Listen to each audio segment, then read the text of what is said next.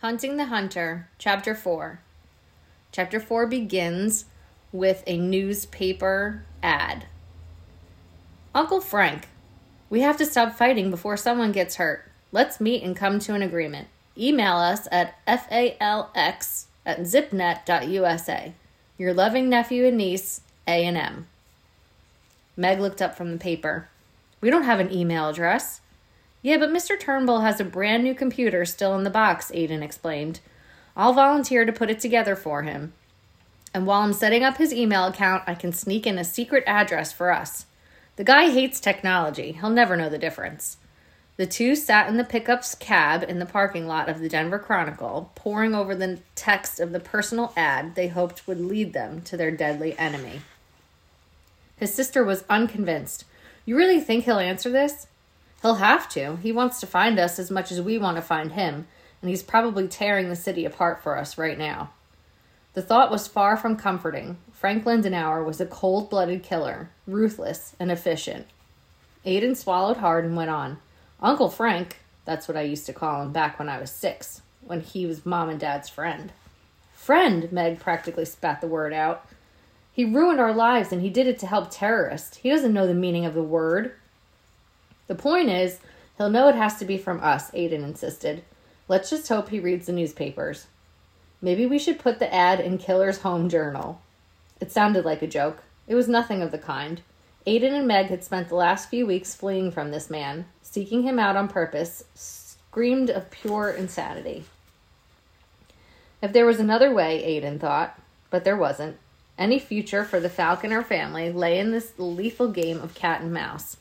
They had to capture the traitor before he could destroy them. Meg stayed in the truck while Aiden entered the Chronicle building to place the ad. It was one thing to be seen together at the produce terminal, but this was one of many newspapers that had reported the flight of the young fugitives to the world. Aiden navigated the labyrinth of hallways, fighting to control the jitters in his heart. He felt like a trainer with his head inside the jaws of a fierce lion, a front page story marching through the offices of a hungry news organization. Personal ads was on the main floor in the far corner behind the employee cafeteria. The office reminded Aiden of a classroom with a large desk front desk up front and smaller workstations where customers would compose their ads. His hopes of blending in with the crowd were dashed immediately. He was the crowd, except for the clerk in charge. The young woman noticed his surprise at the empty office. These days, most of our staff comes in over the internet, she explained. Aiden nodded nervously. He would have greatly preferred to do the same, but without a credit card, he had no choice but, but to present himself in person. He handed over the paper with a carefully worded ad. How much would this cost? At lightning speed, she keyboarded the message. Four lines at 40 14.50 per line, $58. That runs it for 5 days. Fine, Aiden replied, placing three twenties on the counter. Will it start tomorrow? In the afternoon paper, she told him. The morning edition's already set. She struck a key to send the ad to composing. Have you been in here before? You seem familiar. The question struck him like a bloody like a body blow.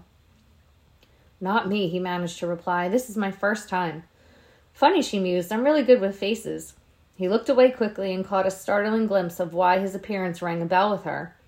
The office was decorated with mounted Chronicle front pages. One of them, positioned almost directly in front of the clerk's desk, featured two sickeningly familiar photographs. They were the mugshots of Aiden and Margaret Falconer from the Department of Juvenile Corrections. In a panic, Aiden would feel his lunch rising. Am I all done? He was already striding through the door, his mind intent on escape. Wait, she exclaimed suddenly. It took a superhuman effort not to break into a sprint for the front exit, the pickup truck, and a speedy get- getaway. He turned in the doorway, ready to argue, deny, and when all else failed, run. She was standing up, holding her hand out to him. You forgot your change. Oh, right, he wheezed. Thanks. He accepted the bills, wheeled, and fled.